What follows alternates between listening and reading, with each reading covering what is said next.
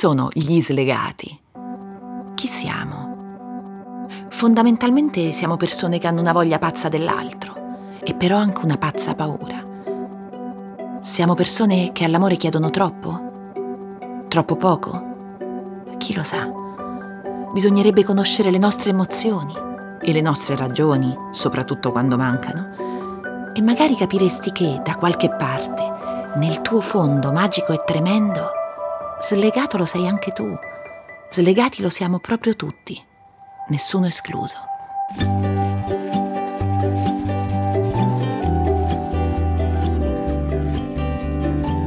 Sono Chiara Gamberale e questo è un podcast di Cora Media. Si chiama Gli Slegati.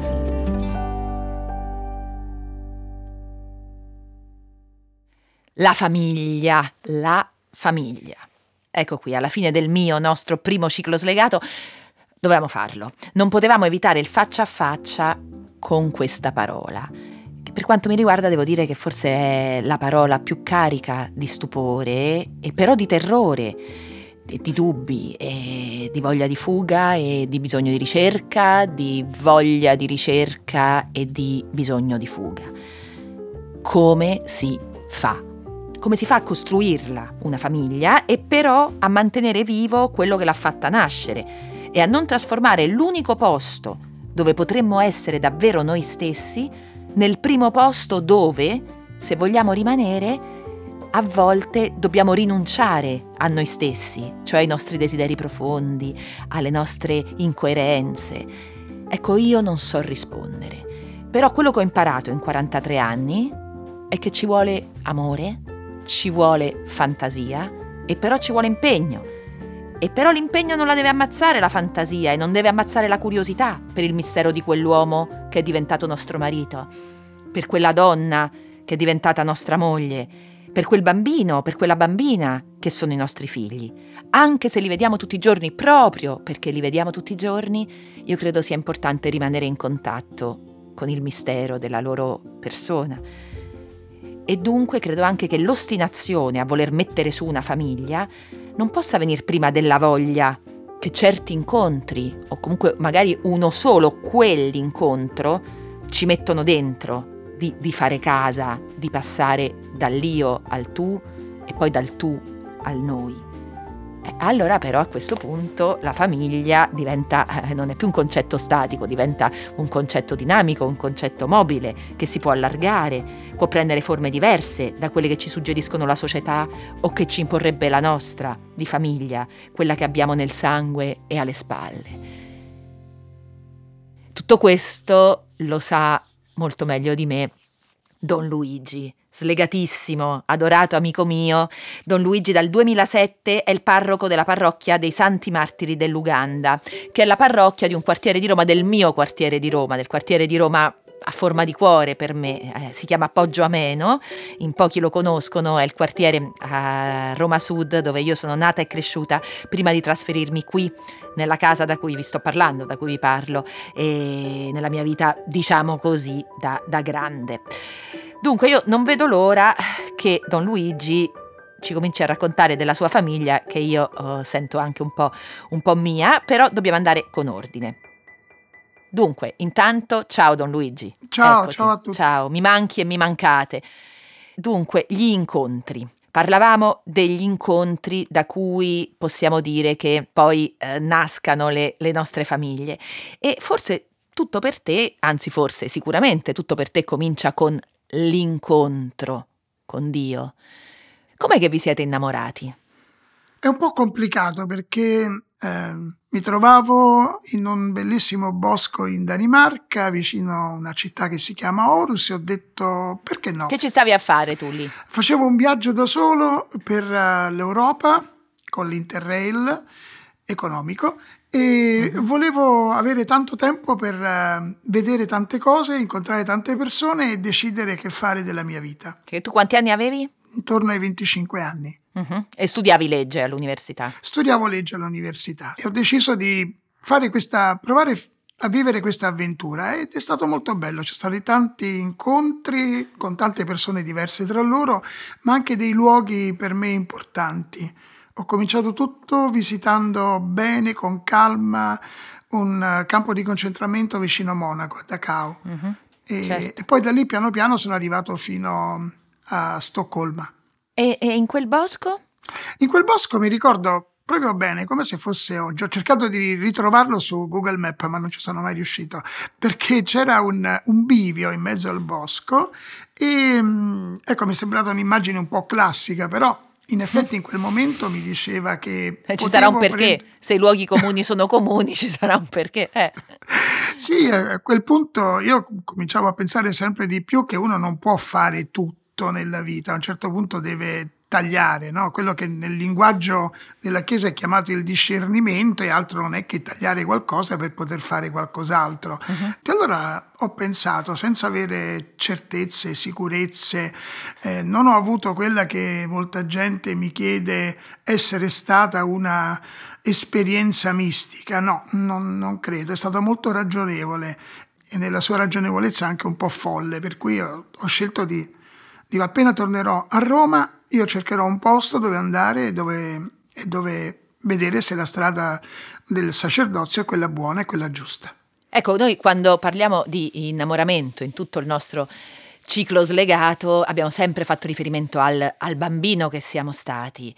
Tu non sei figlio di persone, non sei stato un bambino figlio di persone particolarmente religiose, no?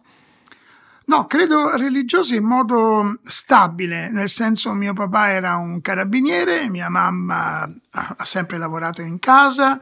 E... Intanto siamo a Monte Spaccato, che è una Monte borgata Spaccato. di Roma molto, sì, molto, connotata in una maniera molto precisa, chi è, di Roma la conosce. Come tante borgate di Roma, abusiva, strade piccole, tanta gente, quasi un paese eh, dove i bambini giocavano per strada stavano fuori tutto il giorno e tornavano sporchi a casa a prendersi i rimbrotti dei genitori perché non avevano studiato, perché avevano rotto gli occhiali o rovinato le scarpe.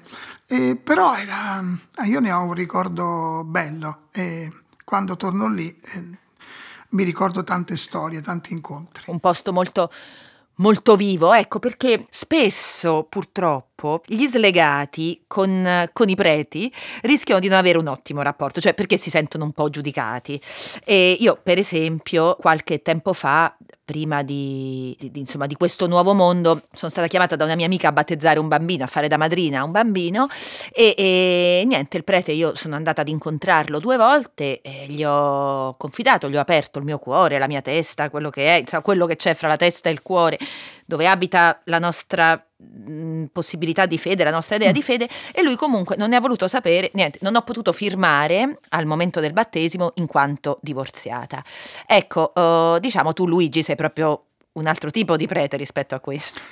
Ma io ho imparato che le persone sono così diverse, le storie così complesse che è difficile creare una, una, norma che è uguale per tutti, no? diceva un grande prete, Don Milani, non si fanno parti uguali fra chi non è uguale. Uh-huh. ho visto che secondo me avere eh, voglia di ascoltare, eh, entrare un po' nella storia di una persona, poi aiuta a fare delle scelte insieme, il più possibile appunto condivise, ma se noi poniamo dei paletti come se dovessimo applicare delle regole, mi pare che Gesù le regole le abbia le abbia diminuite tantissimo. No? Dice, quando gli chiedono qual è la regola più importante, è voler bene amare, amare Dio e il prossimo tuo. E, e di questo credo che ce ne sia tanto bisogno. Non so, perché io, sai, quel giorno quello che ho pensato, ho detto, e, essendo stata fondamentalmente quella del divorzio, come per tante persone, una ferita, un dolore, ho detto, ma guarda un po', che mi ritrovo anche giudicata del, di, un dolore che sento di aver subito, appunto perché la storia delle persone poi, nella storia delle persone è la loro verità e in un certo senso Gesù si potrebbe considerare il primo degli slegati se ci pensi, no? Sì, si può dire, eh, si può dire slegatissimo. Eh, eh, si può dire proprio così. Viene al mondo in una famiglia dove il papà non è il papà, la mamma è è, è, disorientata, è vero che ha una fede immensa che nessuno ha in Dio, però è una giovanissima donna in un mondo che la giudica male. E, e il papà è quest'uomo che al di là di tutte le convenzioni del tempo ha un coraggio incredibile, fa diventare lei sua moglie e lui suo figlio e l'accompagna, lo difende fin dal primo momento, fino alla crescita, quasi scompare, proprio il papà. Cioè, eh, adesso ci arriviamo a, questa, a quest'altra parola. Senti tu, nella, nella, gioia ovviamente appunto non aveva detto niente a nessuno Don Luigi, io tenevo il telegiornale casualmente acceso fra l'altro quel giorno alla fine del, del, 2020, pochi giorni prima della fine del 2020, mi vedo Don Luigi nominato Cavaliere della Repubblica al, al, Quirinale. Questa è la motivazione per il suo quotidiano impegno a favore di una politica di reale inclusione delle persone con disabilità e per il contrasto alla povertà e alla marginalità sociale. Senti Don Luigi, prima di parlare della tua famiglia, ci racconti qualcuna delle tue iniziative? Ogni iniziativa, ogni cosa nasce dallo stare in un luogo e di solito è un luogo umano dove c'è, c'è, la gente. Allora, qui mi ricordo quando arrivò una mamma e un bambino che non avevano casa, non avevano dove andare e, e rimasero qui da me. E allora, dopo un po', abbiamo visto che questo fenomeno si ripeteva. E allora bisognava creare qualcosa di questo. Andai a parlare con dei monaci che avevano delle case inutilizzate e gli dissi che noi le avremmo messe a posto se loro ce le avessero affidate per accogliere delle persone senza nessun tipo di interesse. Con altra gente eh, tutto fa la gente, il prete può fare da collegamento. Hai detto niente. E comunque appunto, oggi tutto questo è stato riconosciuto da questa eh, meravigliosa carica che hai ricevuto, però ieri eh, di voci su di te ne sono sempre girate tante, no? Penso al, eh, addirittura a lettere di minaccia, ma penso anche a quella sottana che a un certo punto è stata trovata in sacrestia, no? A quella gonna. Questo quando stavo, stavo, in, sì. quando stavo all'estero, in, vicino Zurigo, e una segretaria della, della, parrocchia disse che aveva trovato una, una sottana eh, nella stanza dove si andavano a lavare i vestiti. Mm-hmm. E, e, mi chiamarono una specie di, di, giudizio che poi erano tutti laici, no? lì ho capito che a volte il clericalismo è anche dei laici, non è soltanto dei preti, e mi chiesero conto di, di chi eh, stesse a casa mia. Io gli ho spiegato che in via di massima non, non, non intendevo raccontare della mia vita privata, insomma, non, perché devo renderne conto. E, e, poi venne fuori che era di mia madre. Mia madre, io sì, avevo capito. avuto la varicella, venni ricoverato in ospedale perché da grande la varicella è un po' complicata eh, certo. e mia mamma che non aveva mai viaggiato fuori dall'Italia prese addirittura l'aereo, un'eroina. un'eroina. e, e niente, poi lei lasciò alcuni indumenti, mi ricordo le ciabatte, questa, questa vestaglia. Questa famosa sottana. Di una persona eh. anziana poi.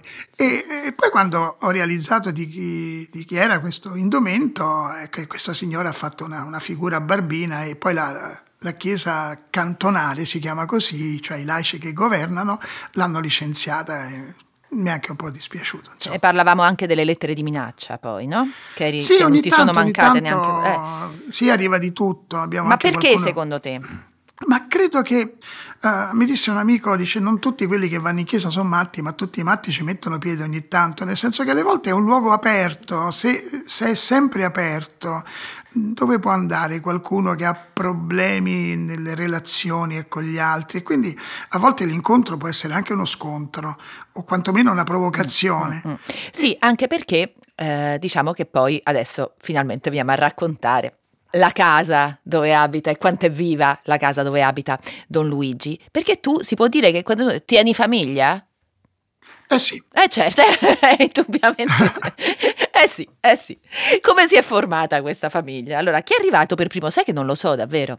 Perché dovete sapere che a casa di Don Luigi tu entri nella parrocchia dei Santi Martiri dell'Uganda. Adesso, appunto, purtroppo il periodo è quello che è. Però c'è davvero la porta sempre aperta, la luce sempre accesa. Nel senso che tu vai a cena lì e arrivano personaggi davvero mh, mm, pieni di storia, cultura, mh, mm, misteriosi, bambini. Eh, e però il nucleo mh, mm, più forte è formato formato. Quanti siete voi a casa? Ci sei tu? Allora, Rita, Teresa e Dustin. Dustin, c'è Don Matteo che è un sacerdote che, Questo mi che manca, studia qui in Italia. Mm-hmm. Dall'India c'è Don Giuseppe che è siciliano e fa parte di un ordine abbastanza recente di frati e suore. Mm-hmm. C'è frate Francesco che eh, sta, sotto, sta studiando per diventare poi pian piano anche lui un, un, un, frate consacrato e un sacerdote se lo desidererà, c'è Suor Veronica da poco tempo perché lei doveva fare delle cure venendo da Noto in Sicilia veniva col pullman ogni, ogni mese circa.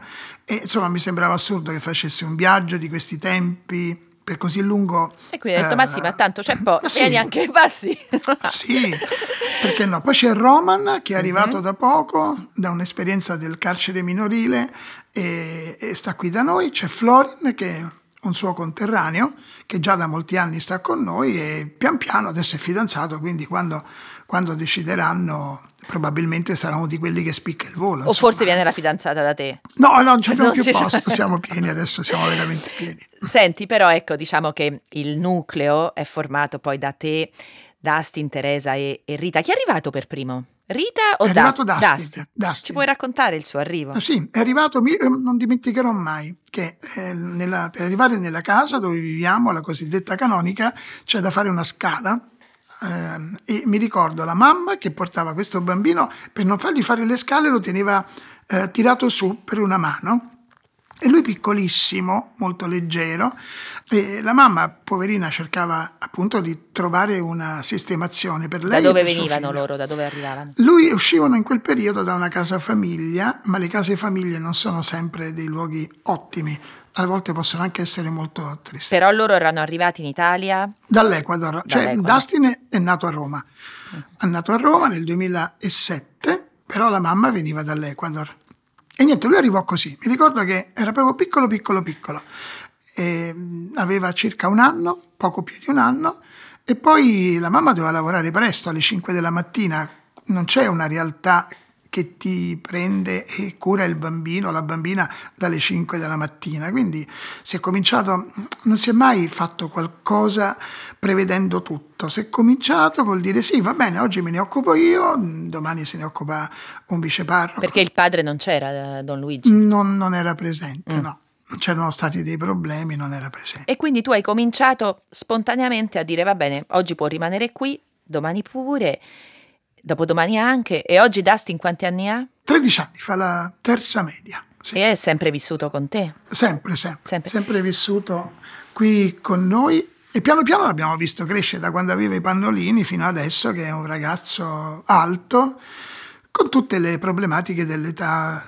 dell'adolescenza. E lui continua anche con sua mamma ad avere un rapporto? Sì, Assolutamente, certo, sì, sempre perché... avuto, sempre avuto e quando c'è la possibilità, ai fine settimana scappa dalla mamma. Poi altre volte viene anche qui perché ha i suoi amici, la parrocchia è un po' il suo mondo. Insomma, io mi domando sempre, quando sarà grande, poveretto, e penserà che è cresciuto in una parrocchia, non so quanto sia visto dal mondo come qualcosa di bello. Beh, insomma, insomma eh, però uh, sta, eh, non so quante, quanti ragazzi della sua età possono dire invece di essere cresciuti in un contesto così pieno di amore e di, e di attenzioni, perché certo Dustin non è tuo figlio, però tu senti di essere diventato padre eh, grazie a lui? Cioè, ho capito che cosa è eh, essere padre e madre. Ce lo spieghi? Che significa pensare mh, H24 a una persona. Ti affezioni sempre di più sì. e a un certo punto vorresti che tutto per quella persona eh, andasse per il meglio e soffri se qualche cosa non va. A volte anche non sei in grado di giudicare quello che è più opportuno fare, no? è, come, è, come, avere, eh, diceva Patch Adams, le dita molto vicino agli occhi e vederne il doppio. Quindi un genitore deve sempre, secondo me, farsi un po' aiutare da, da qualcun altro anche a, a vedere che so, come vanno le cose, no? quando, quando, uno parla con gli insegnanti si mette sulla difesa. Ho fatto anch'io l'insegnante per un breve periodo della mia vita, per cui vedevi sempre i genitori che bisognava in qualche modo convincere che il figlio o la figlia avessero dei problemi. Fai più fatica a vederli perché gli vuoi bene, perché vorresti che tutto vada sempre per il meglio. Però dall'altra parte non rinnego niente di, di, quello che è accaduto. Mi hanno sconsigliato tanti e in tutti i modi perché andasse altrove. Ma perché? Eh, ma perché non è. Esistono dei. È come creare un abito prima di misurarlo addosso a una persona. Neanche io so come, credo che nessun genitore sa come sarà suo figlio o sua figlia fra dieci anni, però non è che smette di volergli bene, nel volergli bene tu piano piano uh, metti su, imbastisci quell'abito che poi potrà indossare, ma poi ci metterà qualcosa di suo e comincerà a cambiarlo. Senti, ma eh, però è vero che invece eh, gli amici di Dustin ti volevano adottare come papà? Qualcuno ogni tanto sì, sì perché poi eh, quando sono soprattutto più piccolini, all'età dell'asilo, mi è capitato anche con altri bambini che sono stati ospiti perché le mamme non avevano un posto e perché capitava così, no? Mi ricordo un bambino che ha voluto che io facessi da papà il giorno della festa del papà. Il 19 marzo di qualche anno fa io andai in un asilo e, e mi ricordo lui che guardava gli altri papà e gli altri bimbi e bimbe e eh, faceva tutto quello che facevano gli altri. E io dovevo sedere intanto su una di quelle sedioline mini che uno fa fatica ad andare giù sì. e ad alzarsi. Beh, ti ci vedo poi. Eh, no, no.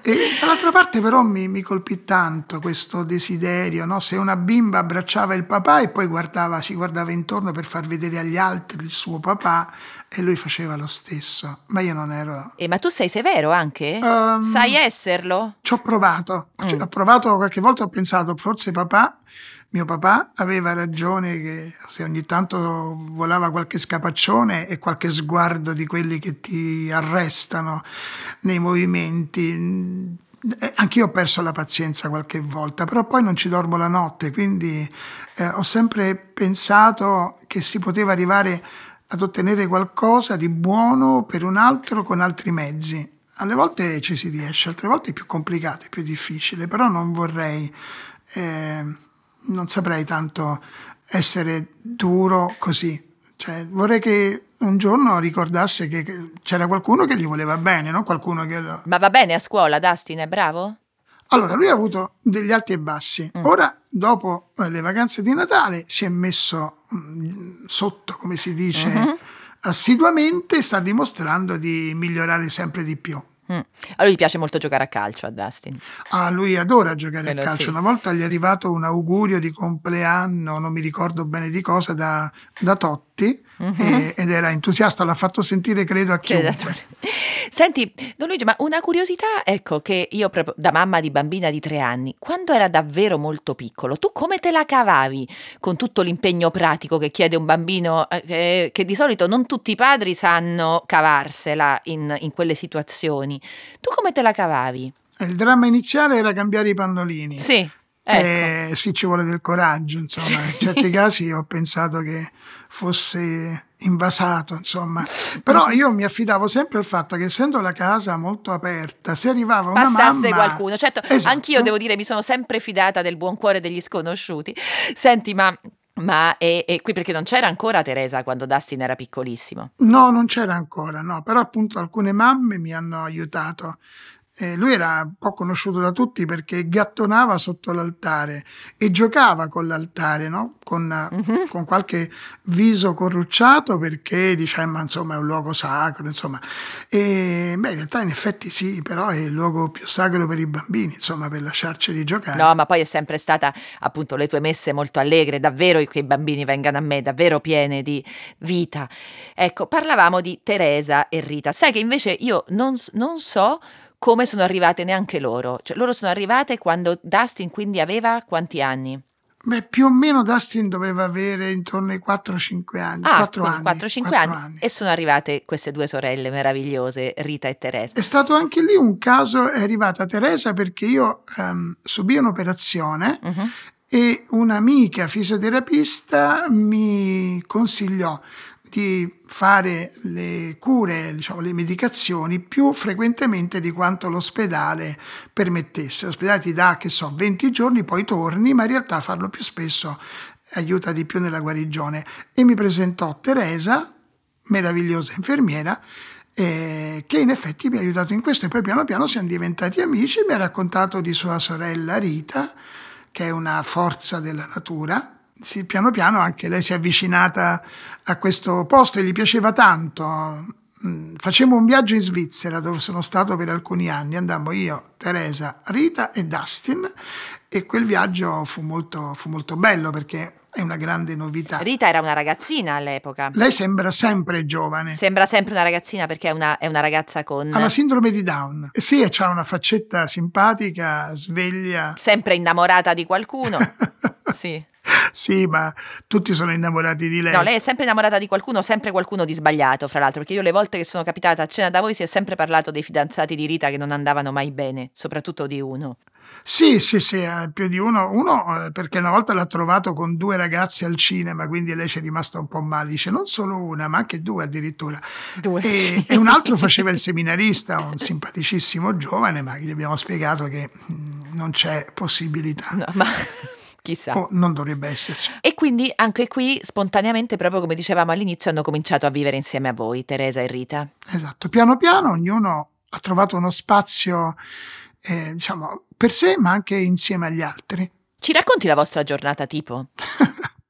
Allora. Sì, ci provo. Allora, Dai. la mattina bisogna svegliarsi e portare Dustin a scuola, va in una scuola a qualche chilometro da qui. Di solito facciamo un po' a gara, scarica barile chi ci va, Mhm. eh, perché qualcuno di noi vorrebbe dormire qualche minuto in più. Poi comincia subito il tourbillon di scampanellate in continuazione o di telefonate. Naturalmente come, come prete ci sono delle, delle funzioni religiose e poi arrivano le persone, soprattutto in questo tempo, le persone che hanno bisogno di aiuto. Mm, Ci occupiamo di, di due case che- in cui ospitiamo famiglie o donne con bambini e tanti nelle case occupate qui vicino che vivono sempre più con tante difficoltà, con enormi difficoltà. Capita un'umanità veramente mm, devastata ancor più in questo periodo. Le, le sicurezze sono diminuite tanto. Ma poi è una casa in cui arrivano le storie di persone che normalmente non incontreresti nella vita. Se vuoi faccio un esempio. Certo. Ehm, È venuta a mancare una ragazza qui di fronte, Eleonora, Sì. che conoscevo, di 30 anni. Come dice il papà, ex funzionario di polizia, è morta per mala sanità e anche per Covid. Si tro- sono trovati il- la, la mamma e il papà, lei era una figlia unica, sono trovati da me a parlarne nel, nel salone e c'era anche Rita, mentre ascoltava eh, quello che la mamma stava raccontando di questo episodio terribile, Rita ha cominciato a piangere perché lei sente eh, Molto, più sì. di altri il dolore Sì. delle persone. Sì. E, e poi appunto era, era molto segnata da questo. Questa mamma ha scritto una lettera al Papa, con degli amici siamo riusciti a fargliela avere, nel giro di una settimana lui le ha telefonato. Le ha telefonato e, e lei ha detto, non mi ha detto esattamente di cosa hanno parlato, neanche gliel'abbiamo chiesto, però era contenta che quello che gli era accaduto potesse essere condiviso. E forse questo è un po' il segreto di tutte le relazioni, poter condividere qualcosa con, con gli altri. E forse anche Luigi della, della famiglia, perché io ti ho voluto alla fine di questo primo ciclo slegato proprio per, perché tu mi potessi aiutare a fare il punto su un paio di parole. La prima è proprio famiglia. Se tu dovessi dire anche proprio alla luce della tua esperienza che cosa significa famiglia? Guarda, molti dicono, parlando delle famiglie di oggi, famiglie allargate per eh, diciamo, distinguere vari tipi di relazione. Secondo me la famiglia si è ristretta, nel senso che se penso alla famiglia dei miei nonni era allargata sempre perché chiunque veniva in casa, entrava e mm, veniva accolto in qualche modo, non veniva respinto. Per cui credo che la famiglia di per sé non possa essere definita a priori delle, della vita, delle persone che si incontrano, delle storie che si incrociano. Pian piano si forma e si forma in continuazione, anche quando uno mh, non dovesse generare o diventa anziano o, o altro. Il problema è proprio quando non ci sono più eh, quei, diciamo, quelle variabili che a volte affaticano, però fanno vivere. eh, la- la- le persone, il fatto che noi siamo tanti, che così differenti gli uni dagli altri, con storie diverse, a volte complesse, non crea tanti problemi. Pian piano si trova una strada. Eh, crea più problemi la solitudine, credo. Cioè, paradossalmente, mentre ti ascolto, penso che proprio se resti aperto all'altro, mantieni nello stesso tempo vivo il tuo mistero. Sembra, sembra un ossimoro, però è così. Ne viene. mm. Ma io, però, prima di tutto la mia grande curiosità, come avete passato il vostro il lockdown, la fase più pesante? Quanti siete rimasti dentro? E chi è No, rimasto siamo fuori? rimasti tutti, siamo rimasti tutti e Cioè tu, Dustin? Io, ah, Dustin. scusatemi se c'è Rex, ma che ci vogliamo dimenticare di Rex? Rex Temi e attualmente c'è anche un topino, un criceto. Ah, pure. Come è arrivato il criceto? Il criceto è arrivato perché un signore l'aveva portato a casa per i figli senza essere in accordo con la moglie e aveva provocato, come dire, il disappunto. Quindi dice dove lo mettiamo sto criceto da Don Luigi. Eh, Esatto, vabbè. dice lo, Cioè, lo- per- lo teniamo da te un po', poi veniamo a trovarlo mentre cresce. Eh, in realtà eh, di questo criceto è fortemente e follemente innamorato Rex, lo osserva in continuazione. Il quale Rex è un pastore tedesco gigantesco, Sì, che io no. la prima volta che l'ho conosciuto, Vita aveva due mesi, e tu mi continuavi a dire stai tranquilla, stai tranquilla, e io mm, ti- mi sono fidata, mi sono fidata di te, e mentre io e te parlavamo, lui annusava la testa di Vita, era grande dieci volte mia figlia, no? Eh, E però Rex dorme insieme a Dustin da quando è piccolissimo. Sì, adesso ha scelto Rita ultimamente. Lui sceglie Ah. e sceglie secondo lui quelli che hanno più bisogno della- del suo aiuto. È geloso delle della sua famiglia. Quando io porto a scuola come stamattina Dustin, appena Dustin scende dalla macchina, Rex dal portabagagli abbaia come dire dove vai, perché ti allontani. Lui ha una spiccata ma non indotta sensibilità per le persone piccole e fragili, adora i bambini e ha una scala gerarchica nella quale gli uomini sono l'ultimo livello. I primi, sono bimbi, persone fragili, donne e gli uomini sono alla fine. Quindi nel lockdown eravate tu, i due cani, il criceto, Dustin, Rita, Teresa, Teresa, Florin. eh, eh, Florin. e poi è venuta una ragazza dalla Moldavia che doveva fare un'operazione al bambino Gesù di Palidoro ed è rimasta un periodo con noi. E quindi in quel periodo è stata, è stata stata anche assieme lei, a voi. sì, Ma ecco, allora, che cosa pensi? Che forse non sarebbe potuta andare diversamente al bambino che tu sei stato, alla persona che eri? Cioè, slegati, si nasce o si diventa? Guarda, mi viene sempre in mente questa, questa parola slegato mi fa venire in mente quando ero studente per imparare la teologia e poi diventare sacerdote, mi raccontavano i siciliani che avevano un, un antico rituale, cioè la mamma ehm, cuciva a mano un fazzoletto ricamato che poi il giorno dell'ordinazione del figlio, la mattina, prima di andare in cattedrale, avvolgevano intorno alle mani del, del figlio, le mani giunte, e poco prima di andare lo scioglievano, come dire ora, ora devi camminare tu, ora è la tua vita, devi fare tu. Io penso che la consapevolezza di, di una vita nuova, di una vita particolare, tua, avviene pian piano, non, non è... Forse qualcuno ha la possibilità di intuirla prima, eh, per altri invece eh, si va insieme all'indole che uno ha, no? Io non ho un'indole ehm, che vorrei stare sempre chiuso da una parte, magari con tanti quadri religiosi e libri, no? Io preferisco Preferisco sapere com'è andato Dustin a scuola, farmi due risate con Rita e giocare con lei, delle belle discussioni con tutti gli altri su tante cose diverse. Eh, sai, una volta quando una bambina chiese a Papa Francesco, mi ha colpito molto, dice ma perché tu sei andato a vivere a Santa Marta e non nel tuo grande palazzo? Lui rispose semplicemente perché questo è il mio carattere, io non mi ci vedo lì.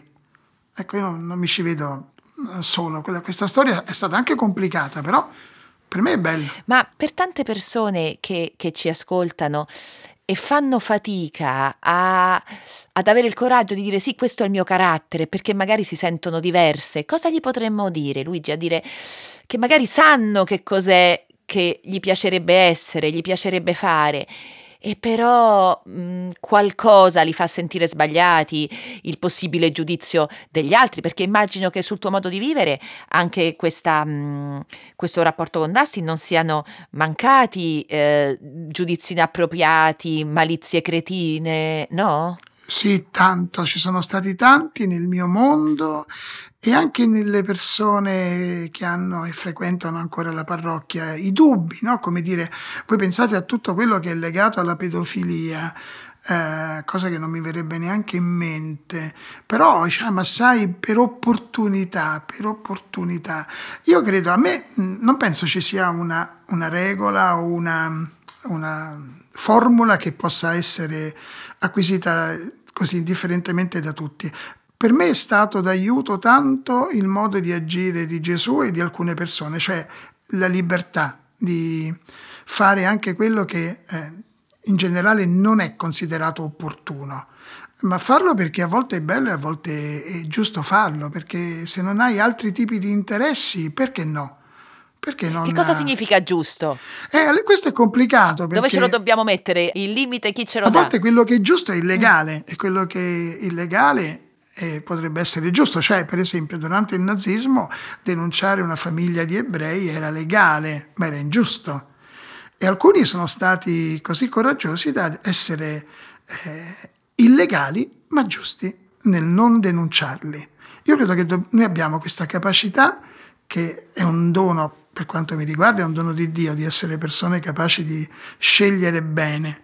Eh, ma a volte la scelta non è quella condivisa da tutti, non è quella di massa. Potrebbe essere anche una scelta eh, controcorrente, un po' complicata. Spero di venire presto veramente a... Sei benvenuta, convita con chi vuoi, Perché quando vuoi. Siete proprio fra, fra, quegli abbracci che mi mancano, davvero. Intanto te ne mando uno. Grazie. grazie, eh. un abbraccio a tutti. Grazie Ciao a Luigi. Ciao, Ciao Chiara, a presto. Ciao. Ciao. Non so voi, però io dopo aver ascoltato Don Luigi ho, ho, l'ennesima conferma di quanto il più potente degli incipit sia, diciamocelo, eh, nei, nei, suoi contenuti. È, è, un po' una cazzata. Perché eh, sarà che parliamo da slegati? Però io credo che non sia vero che tutte le famiglie felici si assomigliano. Anzi, io sto imparando che proprio perché sono felici, sono felici ognuna a modo suo. Ciao Chiara, sono Rita, voglio dirti grazie che hai riportato la voce di Luigi, sono molto commossa. Ciao Chiara, sono Dustin, volevo salutarti e stai rendendo Gigi famoso. Eh, arrivederci a quando ci vediamo. Questi non cantano, cioè lei quando canta... Lei canta, canta cioè, maestro. Prova, fai, fagli un pezzo... Com'è, com'è quella lì che, che ha imparato quella, il Padre Nostro in... Papaieto? Eh, Papaieto, eh. Stai attento adesso, ti cascano gli occhiali. Dai, intono io. Aspetta, prendi. Bagliete tu le tule, lulumi tu e tu amina, babagliete tu le tule, dina la trovutuze, babagliete tu le tule, dina la trovutuze. Anche Rex se n'è andato. Tu devi vedere che quando, quando lei canta, Dustin urla, basta! sì, guarda come è uscito, guarda, guarda, guarda. Dustin si è messo due tovaglioli di carta negli orecchi.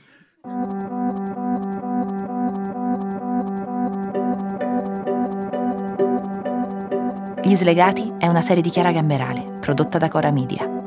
La cura editoriale è di Sabrina Tinelli. Elisa del Mese cerca storie e ci entra e sente assieme a me. La producer è Valentina Meli. Il sound design e la sigla sono di Luca Micheli. La registrazione, la post-produzione e la finalizzazione sono di Michele Boreggi. Il fonico di presa diretta è Roberto Colella.